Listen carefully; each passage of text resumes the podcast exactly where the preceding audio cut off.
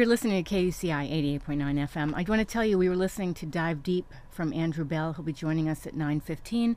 But standing by is author Sarah Ockwell Smith. Good morning, Sarah. Hi there. Hi, I should say good evening. You're calling in from London, so thank you so much. I really wanted to find out what intrigued you. I know you have four children, which I'm in awe when I hear people have more children. I have two. Uh, what intrigued you to start a, to write a book about gentle discipline? What, what is it exactly? So I think there were two things. Um, the first is I lots of the books that I read when my children were younger, sort of toddlers, four five years old, didn't really strike a chord with me. I felt uncomfortable with what they were advocating. In part, I think because this is my second reason. When I was a kid, my mum raised me well, disciplined me basically by yelling at me.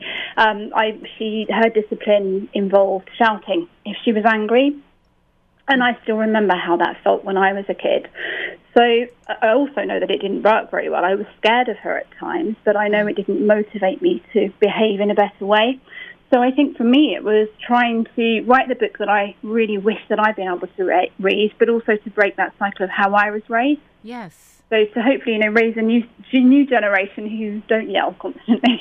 See, you know, I and I mentioned to you before we went on the air that I believe you can break the cycle of whether you were physically hit, you know, yelled at constantly. I believe you can break that cycle if you're conscious of different strategies, and I thought that was uh, that really struck a chord with me.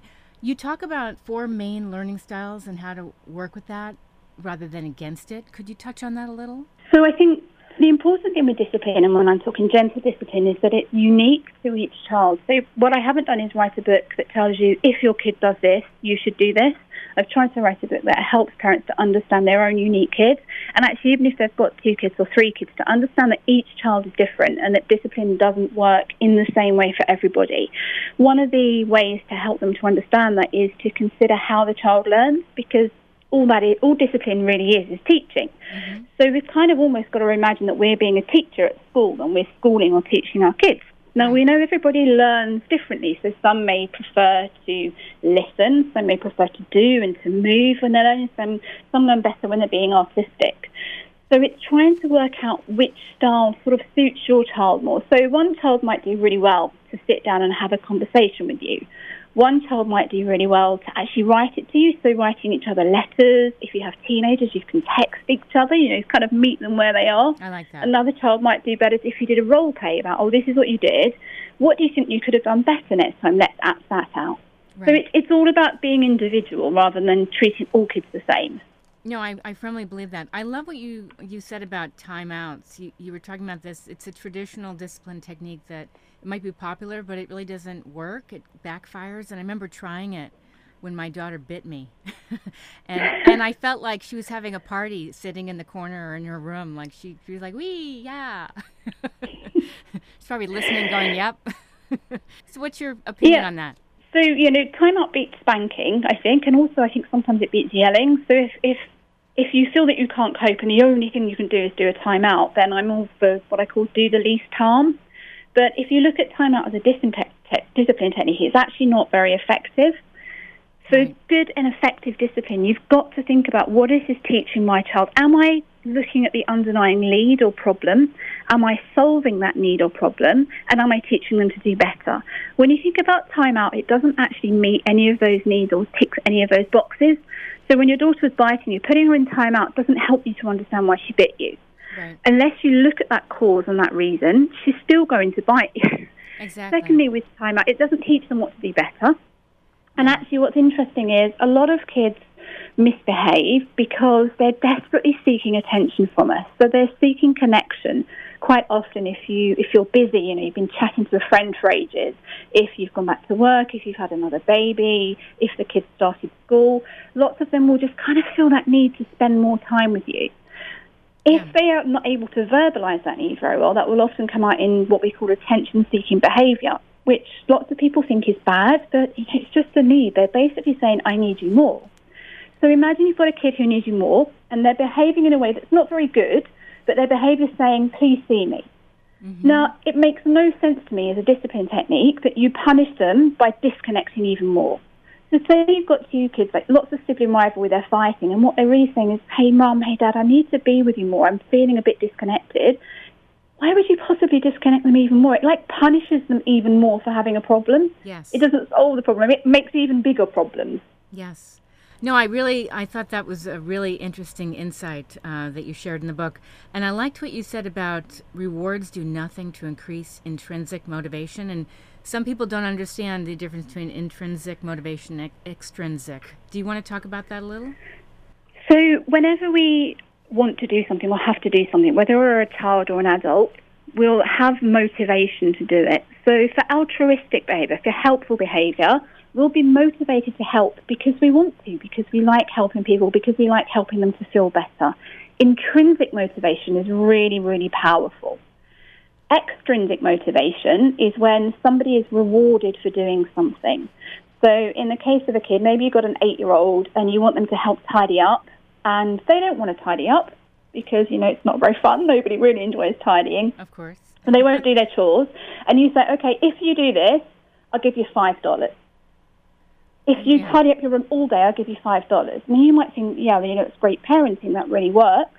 But what you've done is by that external motivation, you've actually undermined any intrinsic desire for the kid to do it next time. And what we know, if we look at psychological research, is if a child is rewarded for doing something, say your kid that gets $5 for doing chores, they are less likely to repeat that behaviour next time if a reward is not on offer. So what you do with rewards that are extrinsic is you kind of create an if-then child.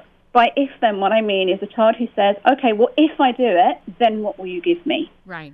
So unless you want to have to keep paying and bribing, Yes, and go what broke. you need to do is to work on them wanting to do it because they want to help you. And it, it all comes back to connection. You know, why do we want to do things for people? Because we love them, because we respect them. No, I thought that was really intriguing because a lot of times kids only want to do it if they're getting paid, you know. hmm So let's talk about um, you talk about ADHD and oppositional defiant disorder. Can you touch on that a little bit?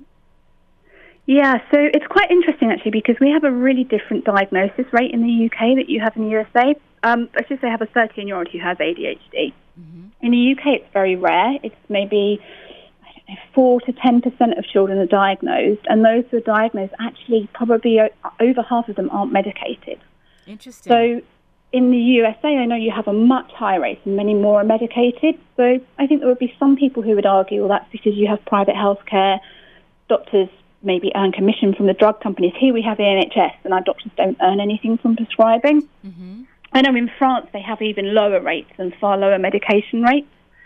What I do absolutely believe in, though, is that it does exist. I don't like the new trend where people are trying to say it, it just doesn't exist at all because I think it really does. There's a lot more research coming out now looking at the brain and differences in children with, say, ADHD or on the autistic spectrum and showing very different and distinct brain differences. So there's definitely something happening there. I just think we're probably overdiagnosing it, and probably more so in the USA. Actually, we've got to look at why. So one of the things I talk about in the book is childhood deficit. Yes. You know, kids are spending more and more time indoors. Right. School's getting harder. They're getting more homework. They're having more tests, and that's not good for the kids. You know, it doesn't marry up with what's going on at their brain at that age. We just have me. to be a bit more sensible about it. I think. I'm sorry to interrupt. I was going to say there are so many distractions. I mean, kids on their phones, and there's so many things going on that distract kids from staying focused too. Yeah, and can you imagine? You know, you can. I, I certainly didn't have all the screens that we have now. I had, I don't know if you remember, like in the eighties, I had a little Pac-Man machine, and that was it. but you know, growing up now, it's not just the screen time. I mean, screen time has strange and unpleasant effects on the growing brain. It's very addictive. But Right. being on screen stops kids from being outside. I spent most of my childhood cycling around on my bike with my friends, going for walks, playing out, building dens kids kind of don't do that now. There's um, interesting research shows that if you take them out and say to them, "Can you name what these trees are?" they get less than ten correct. If you show them a hundred corporate logos and say, "What brands are these?" they get over fifty percent correct. So no, they know their brands and they don't know their nature. Unbelievable. I know we have to wrap up soon, but I wanted to ask you what. I mean, there's so many takeaways from this book, but are, what are some key things you would like the readers to take away from your book? So in the book, I talk about three little words: that have a really big in- impact. They are why, how, and what. So gentle discipline is really just treating kids with respect, treating them in the way that you would like to be treated if you were a kid and you've messed up. It's about being conscious. It's about breaking the cycle. In order to do that, you need to ask yourself, why are they doing this? That's your first letter, why, your first word. Why are they doing this? That helps to get on their side and to empathize a little bit. How are they feeling? In most cases, they're feeling pretty bad. There's too much of uh, pitting parents against kids out there. I think we have to understand that kids don't feel good when they misbehave either. The last thing is what? What do you hope to achieve from the discipline? That's the one that keeps you mindful and conscious and not repeating what happened to you. So every time your kid does something that presses your button, ask yourself, why are they doing this? How are they feeling? What do I hope to achieve from the discipline? Hopefully that will steer you much more into a more gentle and effective direction. Beautiful. Uh, Sarah, thank you so much. Where can people find out more about you? So um, my website, sarahockwellsmith.com or gentleparentinginternational.com. And the book is Gentle Discipline, which is out now. Fantastic. Thank you so much. Have a wonderful day. And uh, I'll put this all on my show blog and I'll post it up there. It's getthefunkoutshow.kuci.org. Have a great day. Thanks again. Brilliant. Thank you. Bye. Bye bye.